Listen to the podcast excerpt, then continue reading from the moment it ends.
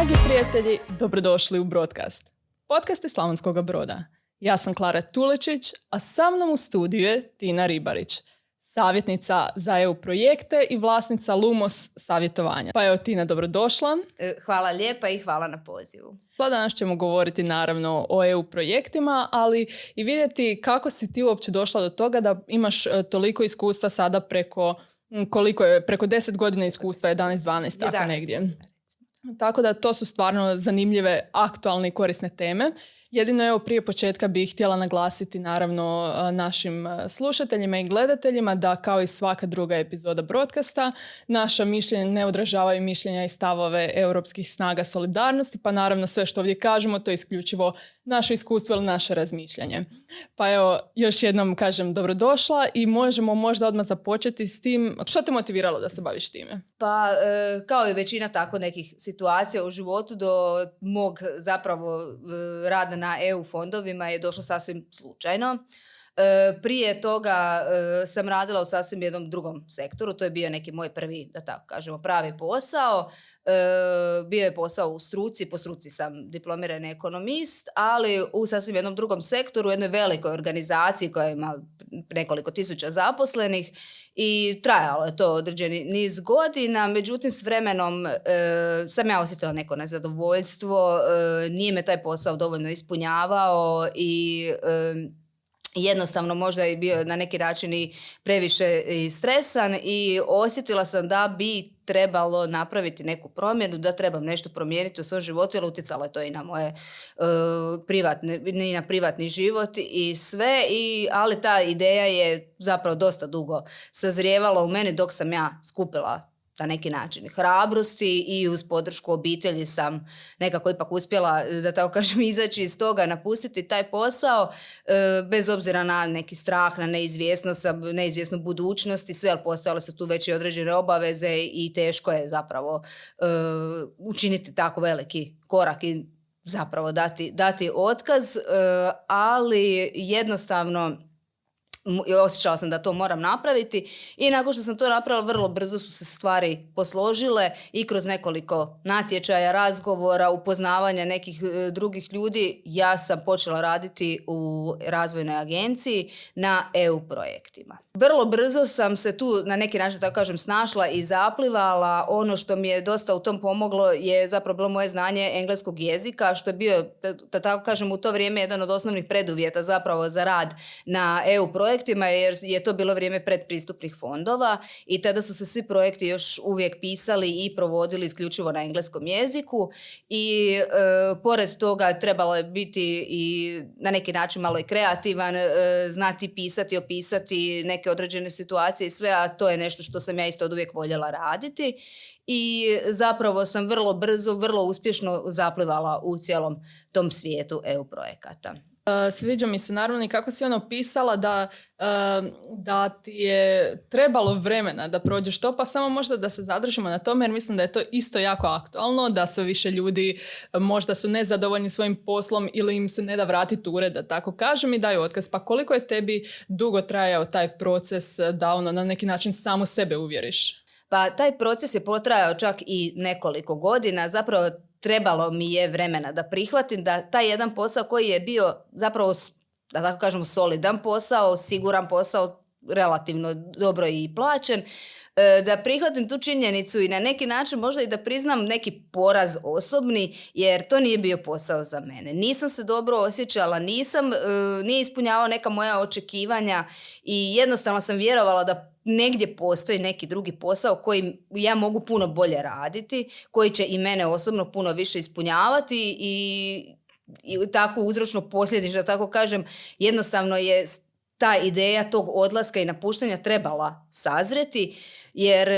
jednostavno, mislim, nisam nikad dala otkaz i nisam znala uopće kako, kako to treba izgledati, kako krenuti, da li je to uopće opcija koje, u, u mom životu da tako nešto napravim. Misliš li da je to možda utjecalo na neki način i pritisak društva, jer ovako ako kažeš, spomenulo se da bi to zapravo bio neki posao koji bi ljudi htjeli kad izađu s fakulteta, možda onda i društvo percipiralo kao pa ono nisi normalna što napuštaš takav posao. O da, bilo je dosta takvih ovaj, mišljenja naravno i, i, i da tako kažem, i komentare i sve, ali jednostavno e, ljudi koji me poznaju i kojima sam ja imala priliku to obrazložiti zašto sam ja zapravo to napravila, su shvatili ovaj, tu moju potrebu i potrebu za promjenom i vrlo brzo se pokazalo da je to zapravo bio ispravan korak i da je vodio zapravo u nekom, nekom dobrom smjeru. Super, pa evo možda onda možemo i krenuti uh, sa samim temeljem, odnosno osnovom ovom, ovog razgovora, a to je da pitamo što su EU fondovi i onda iz toga možemo vidjeti još tvoje dodatno iskustvo kako si, se, kako si radila i razvijala se kroz to sve. Uh, pa EU fondovi zapravo nude mogućnosti financiranja raznih uh, projekata bespovratnim sredstvima i korisnici EU fondova zapravo mogu biti sve praktički sve vrste organizacija od e, ministarstava, lokalnih jedinica samouprave, gradova, općina, županija, e, raznih vrsta ustanova obrazovanih, obrazovnih, socijalnih, zatim e, privatni poduzetnici, udruge, organizacije civilnog društva, zadruge, vjerske zajednice, a mogu biti korisnici i pojedinci i građanske inicijative. EU fondovi pokrivaju različita područja e, kao što su poljoprivreda, obrazovanje, e, socijalno uključivanje, civilno društvo i zapravo kroz sve neke aspekte društva i života se mogu provlačiti EU fondovi, a ono što im je zajedničko i što je zapravo osnovna svrha europskih fondova, odnosno projekata koji se financiraju iz europskih fondova, su, e, je to je činjenica da oni svi zapravo moraju imati neku javnu korist. Znači, e, kroz EU fondove se ne, može, ne mogu ostvarivati neke privatne koristi i e, ne može se stjecati privatni profit, e, nego se zapravo kroz njih mora, moraju, oni moraju koristiti društvu u cijelini na ovaj ili onaj način. Zanimljivo, kako uopće, sada možda opet se vraćam na to, na to tvoje, kako si uopće započela u tim EU fondovima? Jesi li trebala prolaziti sve one edukacije i tako dalje što je bilo, ako se dobro sjećam, u ranim 2010-ima, tako negdje? Pa zapravo, e, moja priča je počela na neki način da kažem da sam e, u startu odmah bačena u vatru. Odmah sam počela, kad sam počela raditi sa kolegama u timu, počela raditi na pripremi jednog projekta, iako mi je ta cijela priča bila onako poprilično e, nepoznata i sve, ali uz pomoć kolega i kroz taj e, praktični rad zapravo vrlo brzo sam vidjela što treba, što treba raditi, koji mi je zapravo posao i na taj način sam zapravo stjecala kroz samo iskustvo sam stjecala nova, nova znanja i, i učila o EU projektima. E, isto tako e, u razvojnoj agenciji gdje sam počela raditi su već neki projekti bili u provedbi pa sam i kroz, e, sa kolegama kroz rad na tim projektima u provedbi stjecala paralelno s tim i iskustvo kako se projekti provode i zapravo e, u to vrijeme baš i nije bilo puno organiziranih tih edukacija za, za EU fondove nego smo najviše učili na tim praktičnim primjerima. Ako dobro shvaćam, znači e, da bi uopće se proveo projekt, prvo e, prvi i osnovni korak je da neki natječaj bude raspisan, zar ne? Pa možeš nam možda i reći što su natječaji? E, pa natječaji za EU projekte e, su zapravo e, javni pozivi, odnosno zovemo ih natječaj, ali to su zapravo pozive za dostavu projektnih prijedloga. Kada se objavi jedan takav poziv, on sadrži sve potrebne informacije i svu potrebnu dokumentaciju i obrazce za taj predmetni natječaj, a najvažniji dokument zapravo između svih tih dokumenata je, su upute za prijavitelje koje sadrže točne, sve točne i specifične informacije koje se tiču tog natječaja. Znači u tim uputama za prijavitelje pronaći ćete informacije koje su točno ciljevi e, tog poziva, e, kakvi projekti su prihvatljivi, koji prijavitelji su prihvatljivi, je li prihvatljivo partnerstvo ili ne u kojem obliku, e, koje aktivnosti se mogu provoditi kroz te projekte, koji su očekivani rezultati, koji su prihvatljivi, koji neprihvatljivi troškovi i zapravo tu kroz te informacije možete vidjeti je li vaša neka projektna ideja koju imate prihvatljiva za financiranje ili nije. Je li teško možda shvatiti te natječaje? Pa vjerojatno u početku, ako vam je to prvi natječaj i ako nikad se niste susretali sa projektima, ako niste sudjelovali u provedbi na ovaj ili onaj način, vjerojatno je, ali upute za prijavitelje e, uglavnom budu dosta detaljno raspisane, dosta detaljno napisane. To su dokumenti koje su rijetko kad kraći od 50-60 stranica i e, pažljiv, kroz pažljivo čitanje, pažljivim ovaj, proučavanjem uputa zapravo i nije toliko komplicirano shvatiti, ali ovaj, kažem opet poželjno je imati barem nekog, nekog iskustva u EU projektima. Pa evo, e, zanimljivo je jako i sigurna sam da je to jedan od razloga zašto ljudi e, koriste tvoje usluge i usluge drugih savjetnika naravno. Pa kako uopće izgleda cijeli taj proces savjetovanja i pripreme projekta?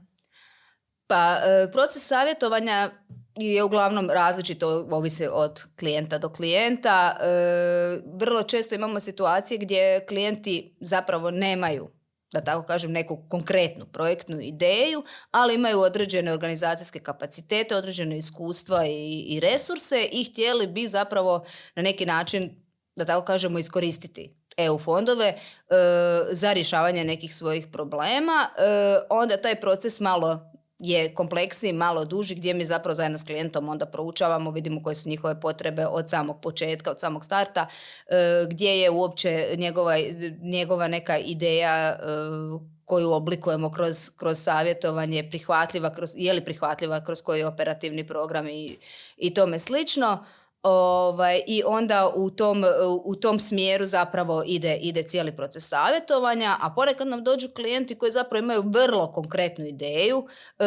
i već znaju na koji natječaj koji je ili u najavi ili je već objavljen se žele prijaviti i ovaj, taj proces je onda naravno nešto, nešto kraći i, ovaj, i konkretniji ali zapravo u svakom slučaju sa klijentima prolazimo znači cjelokupne analize svega što je, što je potrebno za, za samo oblikovanje projekta. Zajedno s njima kreiramo e, cijeli projekt i možda postoji čak i zabluda da e, klijenti nekad dođu prezentiraju nešto što njima treba i to je to što oni e, zapravo nama daju i misle da ćemo mi zapravo, da mi možemo kreirati cijeli projekt i pripremiti cijeli projekt bez, bez njihovih njihovog sudjelovanja bez njihovih inputa, ali zapravo vrlo aktivno kroz cijelo vrijeme klijent mora sudjelovati u, u, kroz, cijeli taj, kroz cijeli taj proces. Da, to mene zapravo podsjeća i kada se, ne znam, radi brand strategija ili tako dalje, ljudi misle da jednostavno uh, ti si stručnjak za, ne znam, um, izradu brandbooka, određivanje komunikacijskog uh, tona zapravo e, komunikacije brenda i tako dalje, ali zapravo osoba koja je ili kreirala to ili koji sudjeluju u razvoju cijele firme, na primjer, e, su često najvažniji akteri u izradi tih strategija, pa tako mi djeluje da je i ovdje. Pa upravo tako. je. mislim, svaka organizacija je da kažemo svijet za sebe i nikad vi ne možete steći kompletnu sliku o nekoj organizaciji, o sustavu u kojem ona djeluje dok e,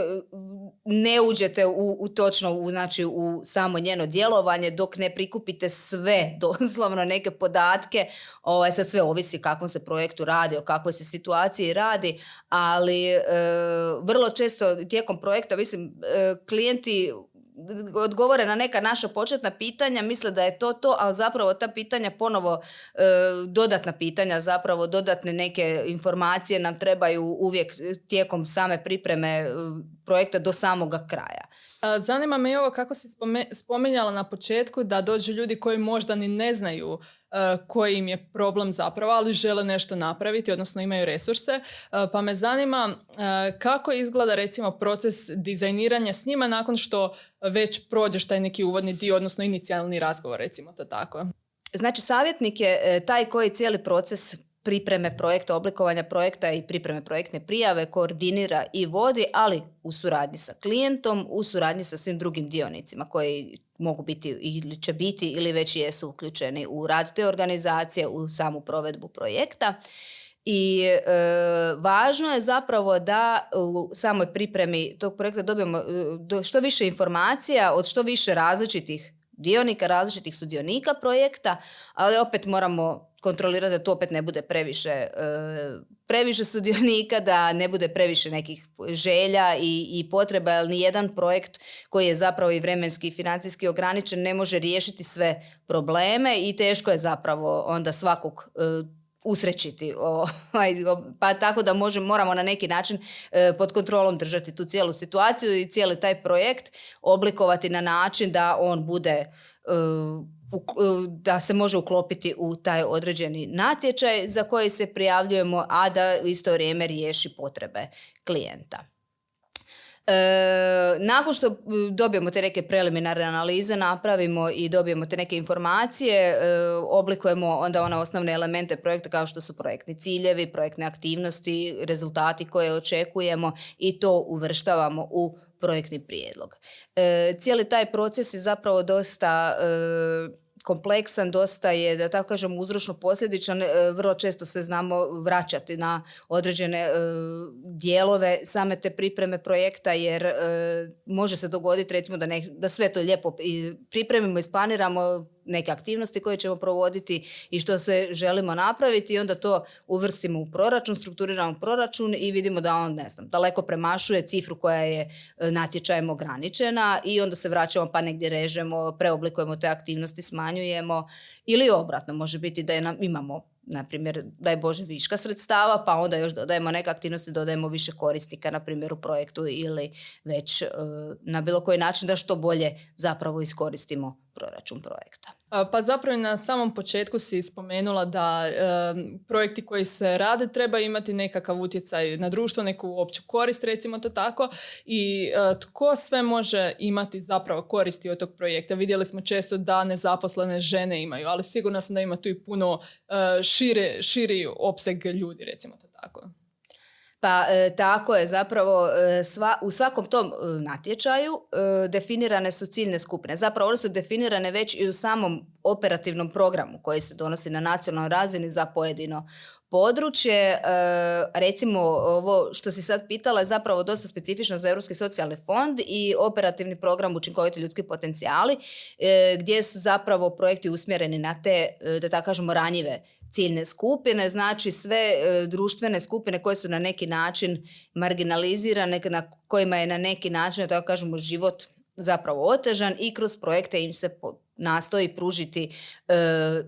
pomoć direktno ili indirektno. A jesi li možda vidjela, s obzirom na to da si radila na svim takvim projektima, neke e, transformativne učinke ljudima na život? Pa zapravo svi projekti imaju određeni uh, utjecaj veći ili manji na, na dobrobit društva, ali posebno bih ja htjela istaknuti projekte iz uh, sustava socijalne skrbi, odnosno socijalnih usluga, jer ja ih osobno smatram na neki način možda najvažnijima zapravo jer se bave onim najranjivijim skupinama u društvu kojima je zaista pomoć najpotrebnija. E, danas je vrlo važno da shvatimo da se bogatstvo određenog društva, da se snaga društva ne mjeri samo kroz e, materijalno bogatstvo, kroz visinu BDP-a, jer e, društvo je zapravo jako onoliko koliko su jaki njegovi najslabiji članovi. Stoga je e, ta skrb za najranjivije članove zaista važna i ne smijemo ju zapravo smatrati nekom javnom potrošnjom i nekim e, troškom, nego ona je danas zapravo u razvijenom svijetu, razvijenim zemljama smatra se ulaganjem u društveni kapital. Može li se svako priključiti takvim projektima ili to imaju posebno ono, već određene skupine? Pa e, natječaji vrlo precizno zapravo definiraju koje, koje su to točno e, ciljne skupine koje mogu sudjelovati u projektima i e, zapravo najveći izazov možda kod tih projekata je pristup ciljnoj skupini. pogotovo ako se radi o korisnicima, odnosno pripadnicima ciljne skupine koji nisu direktno povezani sa organizacijom koja projekt provodi. recimo tu bi istaknuo kao dosta velik izazov e, kada, se projekt, kada je projekt usmjeren na nezaposlene osobe. E, jedina organizacija znači koja okuplja, da tako kažemo, odnosno ima podatke o, o nezaposlenima i Hrvatski zavod za zapošljavanje, ali oni direktno ne provode takve projekte, nego ih provode ili udruge ili jedinice lokalne samouprave ili već obrazovne institucije, ovisno već o natječaju i e, dosta i treba vremena i resursa posvetiti informativnim aktivnostima kako bi se došlo do e, zapravo do samih pripadnika e, ciljne skupine kako bi se njih što bolje što više informiralo da zapravo mogu sudjelovati u tom projektu kako im se ukazalo na neke benefite koje ti projekti mogu za njih donijeti i tome slično. Kako im se najčešće pristupa? Je li to nekakvim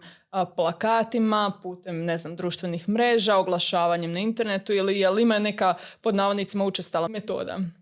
Pa ovisi zapravo sve o e, samoj ciljnoj skupini. Znači, e, srednjoškolci, odnosno mladi, e, će uvijek bolje reagirati na neku kampanju na društvenoj mreži kada se već kako kampanje mogu biti točno usmjerene na određene dobne skupine, pa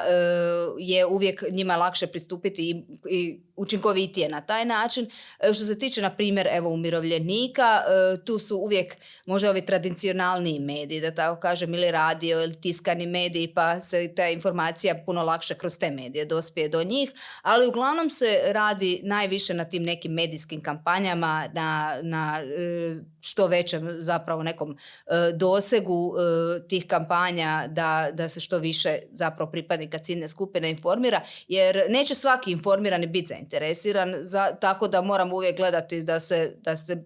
na neki način što veći broj informira, a ovaj, da bi mogli dobiti mi tu neku, da tako kažem, kritičnu masu, odnosno onoliko pripadnika ciljne skupine koliko nam je potrebno za naš projekt. Ovako sada kada govoriš tu sada na neki način i o medijima, pa si spominjala o tom nekom planiranju, istraživanju tržišta, općenito razgovoru s ljudima, djeluje mi kao da je tu neka ono ogromna lepeza vještina koja je potrebna. Pa koje si ti vještine razvila kroz rad na EU fondove, na projektima sufinanciranih iz Europske unije? Pa zapravo da, iznenadi čovjek često samog sebe. Ovaj, kad vidite što zapravo sve simultano morate raditi i zapravo tu je nešto što bi ja posebno istaknula kao e, vještinu koja se zapravo nauči doslovno kroz, kroz EU projekte, a to je e, prvo, prvo multitasking, jer e, vrlo često, kao što si sad rekla, u samom projektu morate raditi nekoliko aktivnosti od jednom različitih potpuno ovaj, različitih metoda primjenjivati i tako dalje, ali isto tako e, kao recimo kao e, savjetnik za EU projekte i kao voditelj projekata e, često paralelno, gotovo uvijek zapravo paralelno provodite nekoliko projekata istovremeno i, i zajedno s tim radite i na pripremi nekih projekata i na nekim konzultacijama sa potencijalnim klijentima, o potencijalnim nekim natječajima i tako dalje, tako da je vrlo izazovno uskladiti sve to u isto vrijeme, ali pogotovo ako se provode različiti projekti iz različitih sektora, različitih natječaja, e,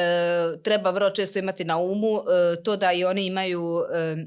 različite uvjete, znači različita pravila za provedbu, pa da ne bi tu došlo do nekih nenamjernih pogrešaka i propusta, ovaj, vrlo, to, vrlo često to treba dosta ovaj,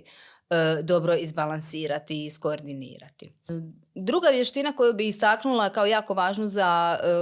samu provedbu, najviše u provedbi projekata je snalaženje u promjenama, jer e, vrlo često, odnosno gotovo nikad, projekt nije provediv točno u onom obliku i na onaj način kako smo mi njega planirali zapravo. E, vrlo često se i od same prijave projekta do provedbe projekta dođe do brojnih promjena i ponekad protekne neko, i dvije, čak nekad i tri godine od samog procesa prijave pa do trenutka kad započinje provedba projekta i u tom vremenu se mogu dogoditi brojne promjene organizacija prijavitelja i ljudi se mijenjaju, ljudi dolaze, odlaze, mijenjaju se uvjeti, mijenjaju se na kraju krajeva i neki zakoni i pravila kako te organizacije rade i funkcioniraju. E, i u tom slučaju nećemo od projekta nikad odustati, uglavnom nikada, ali ćemo se prilagoditi novo nastale situaciji i nastojati znači aktivnosti i sve što radimo u projektu prilagoditi ovaj, tome kakvi su uvjeti, kakve su na, e, kakva je situacija sada. E, posebno su te neke, e, da tako kažemo, vještine upravljanja promjena i kreativnosti kod i usklađivanja zapravo projekta s novim situacijama došle do izražaja za vrijeme pandemije, za vrijeme lockdowna, kada su zapravo u određenom periodu se sve aktivnosti praktički morale obustaviti, nismo znali ni što ni kako dalje i onda kako je krenulo dalje e, neka provedba i što god smo mogli znači prebaciti online. Prebacili smo, iako projekt to niko nije ni, uopće ni spomenuo, znači da bi se na primjer neke edukacije mogle održati online i sve, znači stvari su se toliko promijenile i mislim da smo svi dosta naučili u to vrijeme da apsolutno ništa, mislim možemo mi svašta planirati, ali na ništa ne možemo računati da će se odvijati onako kako smo mi planirali. E, što se tiče samih e, provedbenih tijela, odnosno onim donatorima koji nam daju, da tako kažem, sredstva za projekte, koji kontroliraju provedbu projekata, oni su uglavnom da tako kažem, puni razumijevanja. Ako je potrebno neke projekte prilagoditi, promijeniti i sve, e, samo je bitno da se projekt provede onako, da se ostvare oni ciljevi koji smo projektom planirali, bez obzira hoćemo li to napraviti na ovaj ili onaj način i da ispunimo one pokazatelje koji su nam zadani u projektu. Promjene su uglavnom odobre i, i važno je isto tako da budemo u okviru proračuna, jel da to je ono naj, možda i najvažnije. Naravno. I sada možda i kada si spominjala uh, koroni cijelu tu situaciju, osjećaš li kao da se pomalo stvari vraćaju na ono pod navodnicima staro ili se ta neka promjena koju nismo jednostavno mogli izbjeći u, kako bi rekla, ukorijenila u sadašnji tijek projekata? E, pa mislim da se u dosta velikoj mjeri zapravo to sve ukorijenilo i u samim natječajima, čak su bili i natječaji koji su posebno usmjereni na takve neke krizne situacije e, gdje se zapravo e, natječaj bio usmjeren na organizacije civilnog društva gdje se zapravo htjelo ojačati organizacije civilnog društva za funkcioniranje u takvim nekim izvanrednim i kriznim situacijama.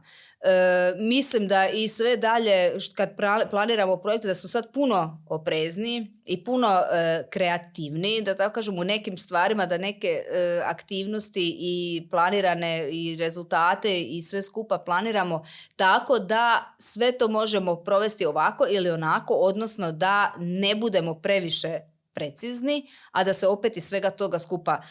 vidi što želimo provesti, da se vidi što želimo napraviti, ali da uvijek ostavimo prostora za eventualne znači neke izvanredne, izvanredne okolnosti. Jer bez obzira bila to pandemija, jer bilo to sasvim nešto deseto, e, opet kažem,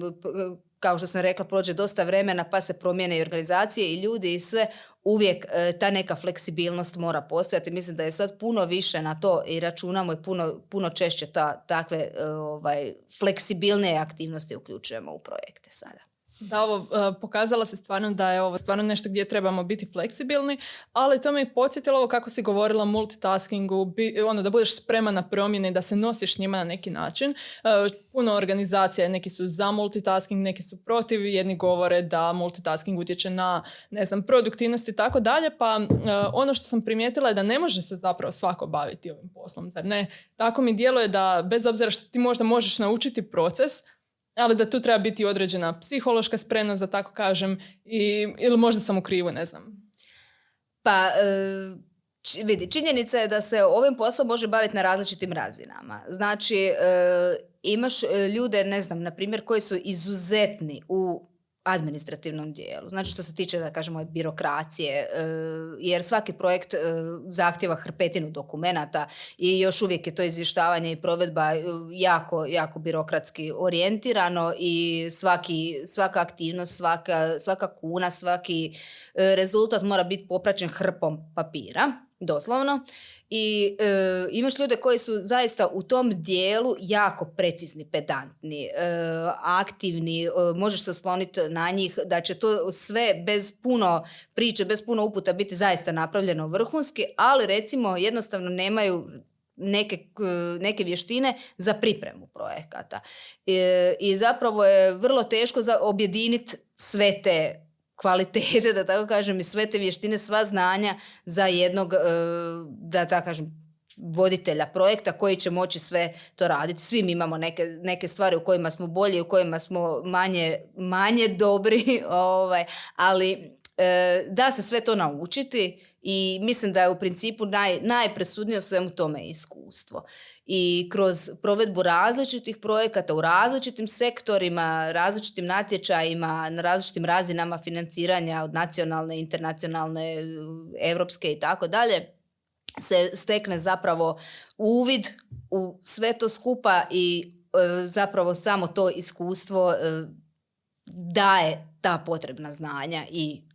i na taj način se stječu te, te sve vještine. Da, zapravo kao i u svakom drugom poslu, samo što je ovo možda e, malo, e, barem iz moje perspektive, onako još mistificirano, recimo to tako, baš zbog različitih natječaja i svih tih različitih procesa koji nekada jesu kompleksni, nekada manje kompleksni.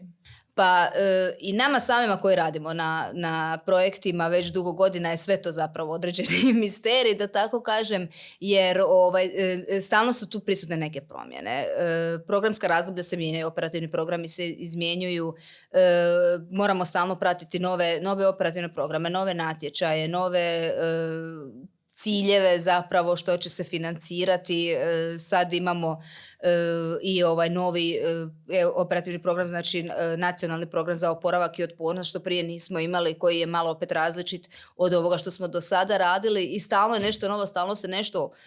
novo uči i zapravo vrlo teško, mislim, ne, mislim da neće postati trenutak da neko može reći ja sad znam sve o projektima jer jednostavno stalno se morate prilagođavati tim opet promjenama. Da, čak me malo podsjećaš na pravnicu ili pravnike, ono kada stalno moraju učiti. Ali ne, nego ono, stalno su neke izmjene zakona s kojima moraš biti u toku, tako i ovdje možda. Pa, ali ja mislim da to manje više danas u svakom iole zahtjevnijem, da tako kažem, poslu je naj, najnormalnija stvar. Mislim, ja sam i na prethodnom poslu isto stalno nešto učila e, i stalno smo neke nove, nove stvari su se uvodile, stalno se nešto unapređivalo. Evo, danas imamo tu sve prisutnu digitalizaciju. Znači, stvari se digitaliziraju bez obzira htjeli mi to ili ne, mislili mi da je to mudro ili ne. Jednostavno, ovaj, danas bez tih vještina nebitno koliko imate godina, jeste li mlada osoba, srednjoškolac ili umirovljenik, morate imati ili barem nekoga, ako ne znate sami, barem nekoga ko će vam uh, u, tom dijelu pomoći. Uh, isto tako i u, u svakom poslu se stalno, stalno, stalno mora nešto, nešto novo učiti, morate raditi na sebi, morate napredovati i to je nešto što meni kod ovog posla zapravo se isto uh, sviđa jer sam zapravo kroz posao dobila e, na neki način određene prilike da radim i nas paralelno da radim kroz posao na sebi i da se osobno razvijam e, baš zato što stalno e, nešto moramo učiti, stalno nešto novo, nova znanja stječemo, evo spominjala sam kako radim u različitim sektorima, pa svaki novi projekt nam donosi nešto novo, moramo naučiti nešto novo u određenom sektoru, kako on funkcionira, kako se financira, koje su odgovornosti i tako dalje. Ovaj, I na taj način zaista obogaćujemo sebe jer bez obzira e, što govorilo o tome kako se posao i privatni život mora razdvajati sve, e, posao je ipak dio svih nas. I radimo e, taj posao svaki dan i dosta vremena provodimo na poslu i mislim da nas u velikoj mjeri ipak posao, koliko god mi to htjeli ili ne, u velikoj mjeri nas definira. I upravo zbog toga meni je ovaj, ova kreativnost i ovo sve što, što, što se pruža, prilike koje se pružaju za učenje i za sve neke te novosti koje svaki dan, e, za, s kojima se svaki dan susrećemo, e, zapravo mislim da nas, barem mene, ja osobno mislim, zaista dosta obogaćuju. Da, slažem se i taman sam prije nekoliko dana bila na nekakvom pozivu i e, pitali su me za work-life balance i ja kažem kod mene nema uh, balansa između života i posla jer posao mi je na neki način život i život mi je posao jer cijelo vrijeme ti na pameti jednostavno nekako ne možeš pobjeći od toga. Pa tako je, ne možemo mi pobjeći od toga, nekad ne mogu ni naše obitelji pobjeći od toga, pa su htjeli ne htjeli vrlo često i uključeni ovaj, u, u sve te neke procese. Ovaj, moj suprug je znao reći da točno zna prepoznati uh, razvoj, bez obzira što ne zna šta trenutno radim na poslu, recimo kojim sam trenutno nekim e, aktivnostima, da točno zna prepoznati kad, e, kad intenzivno radim na pripremi nekog projekta, kad pišem neki projekt ili kod kuće počnem s njima razgovarati na sasvim jedan drugčiji neki analitički način, ne znam što je točno mislio, ali mislim da nije bila ovaj, kritika, nadam se, ali ovaj, jednostavno to je dio nas. Razmišljamo o tome e,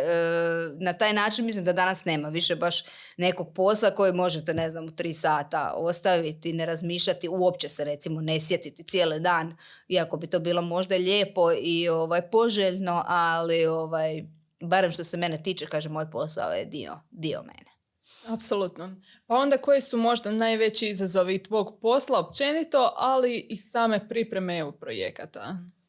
E, pa postoje brojni izazovi, ali e, ja bih možda istaknula da je nekako naj, najkompleksniji, najzahtjevniji dio ipak provedba samog projekta, e, jer tu dolazi onda sva ova priča koju smo prije toga pričali i stavljali na papir, pripremali, čekali hoće li proći ili ne.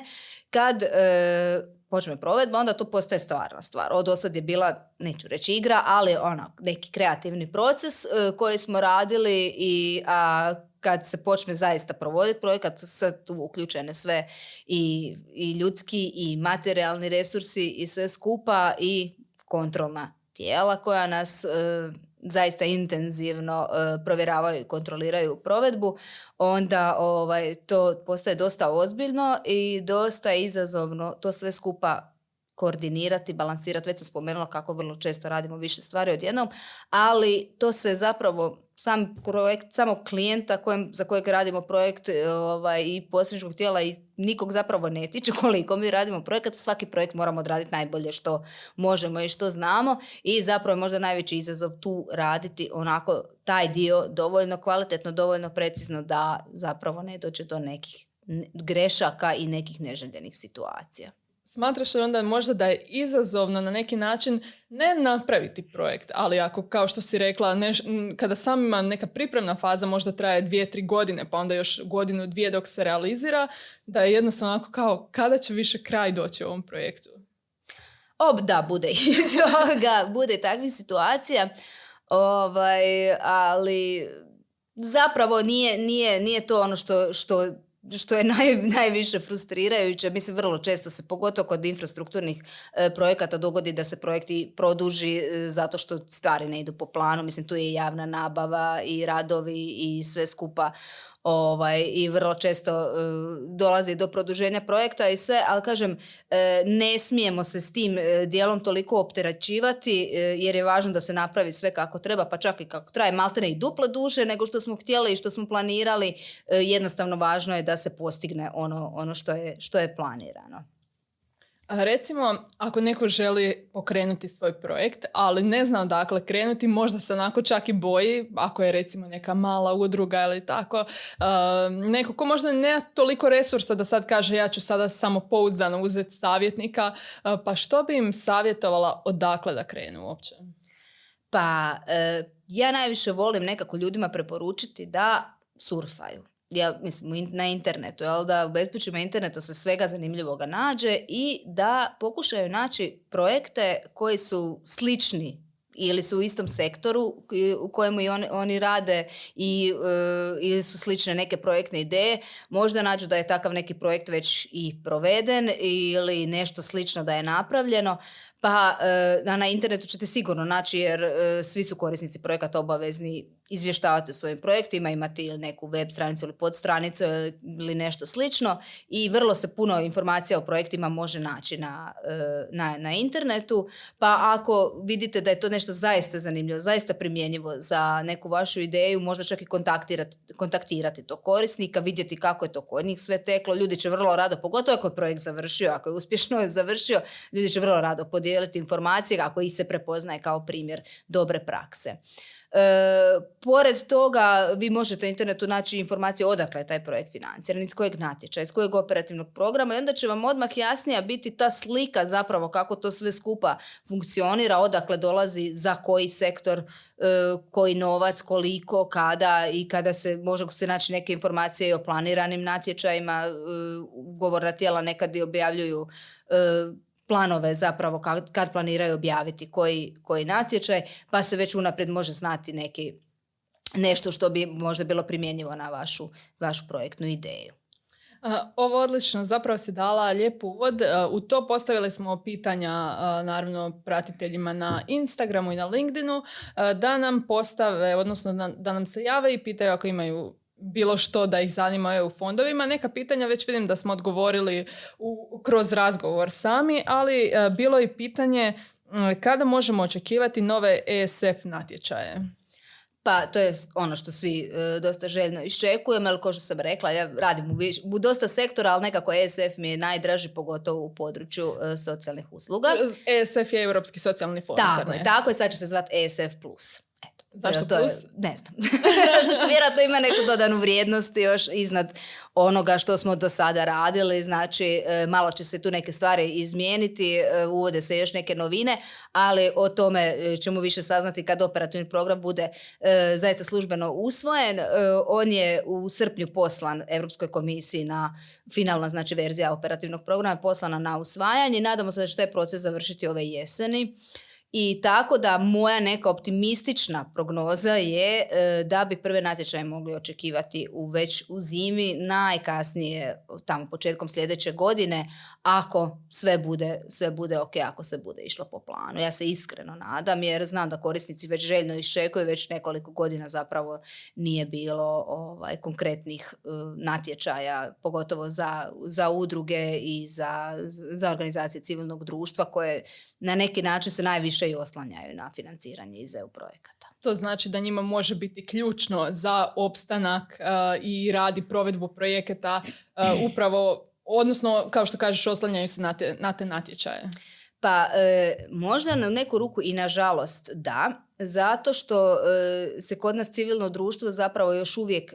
nije u, u dovoljnoj mjeri ne, neću reći da se nije razvilo, imamo zaista razvijeno civilno društvo, ali izvori financiranja i načini na koje naše udruge zapravo rade e, još uvijek nisu na onoj razini koje bi trebalo da oni mogu u, većem dijelu sami sebi osigurati financiranje, što kroz pružanje e, u nekih usluga, što možda i kroz neku gospodarsku djelatnost i, i, i tome slično, ali ovaj, da, ja znam da oni željno iščekuju većina njih i nadam se da će e, natječaj biti dosta brzo, da nećemo dugo čekati na njih i isto tako se nadam da će se procedure odobravanja i ugovaranja projekata ipak malo ubrzati, jer ovo što je do sada bilo je znalo biti zaista dugo i predugo i e, na neki način ugrožava se i opstanak samih organizacija, ali i, i sama provedba projekta se često dovodi u pitanje kad prođe toliko, toliko vremena od same pripreme. mm onda bi možda sada prešla i na još jedno pitanje. Neko je pitao odakle krenuti se u fondovima. to smo već rekli kroz razgovor, ali evo kada neko već, kao što kažeš, kao što si spomenula, zna odakle želi krenuti, on dođe do tebe i odmah je prva zapravo, prvi korak je taj razgovor kojeg si spominjala ili je ipak nešto drugo još dodatno? Pa prvo, naravno, razgovor da vidimo što, što je, e, koja ideja je u pitanju i kako se, zapravo, e, koliko je to primjenjivo uopće za financiranje iz EU projekata i ovaj, e, zapravo se možemo ako je primjenjivo, ako se može financirati, ako već postoje možda i neki natječaj, najavi ili već je objavljen, e, možemo odmah se, da tako kažem, baciti na posao i dogovaramo sve detalje, znači tko bi, tko bi što radio, podijeliti ovaj, zaduženja i to je otprilike da kažem neki, neki početak, ali nema tu puno vremena. Uglavnom jer natječaje vrlo često dosta kratko traju. E, u zadnje vrijeme neka tendencija da to bude mjesec i pol, 45 dana od trenutka objave natječaja do, do roka za prijavu, što zaista nije, nije dovoljno vremena, pa se vrlo često događa da se projekti pišu dan i noć intenzivno zadnjih nekoliko dana pred sami rok, ovaj, da, bude uzbudljivo nekada. Ovaj. Pogotovo tebi ako ih više pišeš. A, da, nastojim e, nikad se ne, ne preopteretiti, ovaj, uvijek, mislim, kolege su tu pa se uvijek nekako to izravnamo, e, izbalansiramo, podijelimo, da tako kažemo, ovaj, ali e, važno je isto tako da i ono što radite i što pišete da u to i vjerujete. Ovaj, jer bez obzira koliko neka, e, neko misli da je njegova projektna ideja dobra, ako ona zaista nije i razvijena, nije nastala iz neke stvarne potrebe, iz nekog realnog problema, ona neće biti relevantna i jako je teško napisati projekt zapravo ako u to nešto ne vjerujete da je to stvarno da je to stvarno nužno i da je to stvarno relevantno. Susrećeš li se s tim često da negdje si skeptična, jer ovaj projekt stvarno bi trebala raditi? E, pa zapravo čak i ne. Ovaj, mislim, imaju ljudi svakakih ideja. E, ne bi sad posebno isticala, ali vrlo često je e, na primjer, privatnim poduzetnicima dosta teško shvatiti. Oni uvijek čuju da je neko dobio neki projekt, da, ali nisu svjesni koliki je radi za toga, koliko su zapravo godine pripreme, pogotovo kod dosta velikih projekata koje privatni poduzetnici provode, to su doslovno po godinu dvije dana koje oni pripremaju prije same objave natječaja. To su investicije koje oni planiraju zapravo bez obzira na to hoće li dobiti bespovratna sredstva ili ne, ali zapravo im se kroz neki određeni natječaj koji je raspisan eto baš u pravom trenutku pruži prilika da se prijave za dodjelu bespovratnih sredstava i onda ljudi e, kad čuju nešto tako, da je netko drugi dobio, misle zašto ja nisam dobio, zašto sa uvijek netko drugi dobije i sve, a zapravo možda njihova djelatnost nije prihvatljiva za određeni natječaj ili zna biti vrlo često različitih otegotnih okolnosti, odnosno nekih e, ograničenja zbog čega oni nisu prihvatljivi ili jednostavno ideja poput, ne znam, meni treba novi poslovni prostor, ja bi ga kupio iz EU fondova, to baš samo tako kao, kao takvo ne prolazi. Da, djeluje mi kao da se ljudi opet fokusiraju na vanjske, na vanjske okolnosti, na druge ljude, druge situacije, a ne na same sebe i svoju firmu kako, kao što kažeš, stvoriti neku investiciju koju svakako planiraš. Pa o tome se upravo radi, da, jer e, kao što sam rekla, iako EU projekti financiraju pri, e, projekte privatnih poduzetnika, e, oni ne, ne, zapravo nije im svrha steći profit, nego je svrha ipak neka šira društvena korist. Znači, kroz sve te projekte e, je, se radi o očuvanju radnih mjesta i o e, otvaranju novih radnih mjesta. Mislim da je to na neki način zapravo prvo i, i osnovno što, što zapravo projekti kod e, privatnih poduzetnika će ostvariti, a onda dalje će se razvijati određena ne znam, djelatnost, pa su tu istraživanje i razvoj i tako dalje. Sve opet ima neku širu, širu sliku, širu društvenu korist. Um, evo, pitala bi onda samo još zadnje pitanje što nismo provukli kroz razgovor. A to je da netko želi otvoriti ogromni centar za mlade, gaming igraonicu i što bi bilo najbolje. Prvo, naravno, djeluje mi kao da možda fali konteksta, upravo onaj dio što si ti rekla na početku je važno razgovarati, vidjeti ciljeve i općenito razraditi plan, pa ako misliš da možda ovome ne možeš nešto konkretno trenutno reći bez više informacija, slobodno možemo propustiti. Pa e, ne, zapravo mogu odgovoriti onako općenito. Mislim kako je pitanje dosta šturo, ali ovaj, odnosno nemamo neku pozadinsku sliku, ne znamo o kome se točno radi, kako je organizaciji, kakav uopće centar za mlade bi se otvarao, e, ima li on možda neke još dodatne aktivnosti u vidu neke edukacije, nešto što bi se e, još u tom centru dodatno radilo. Eh, evo, na primjer, kad bi bio neki, kako je eh, pitanje gaming centar i tako dalje, ja opet odmah vidim eh, da tu ima neki potencijal možda za edukaciju, za izradu video igrica, za malo za programiranje, za ono što je sad zapravo aktualno, što je mladima potrebno, što se kod nas u Brodu dosta već i radi. Imali smo gosta iz Connect IT-a, da? I ovaj, takav jedan centar zapravo je zaista lijepa ideja, ali ovaj,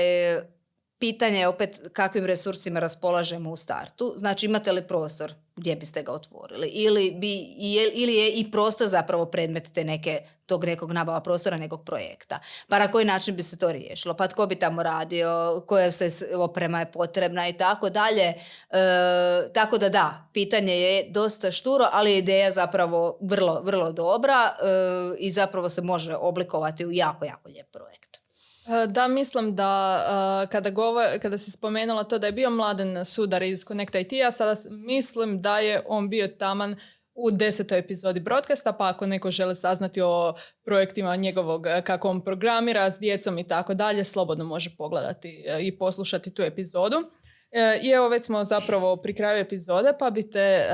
samo pitala koji je možda neki tvoj savjet, e, može biti vezano za EU projekte, a može biti općenito nešto što si naučila kroz rad na njima.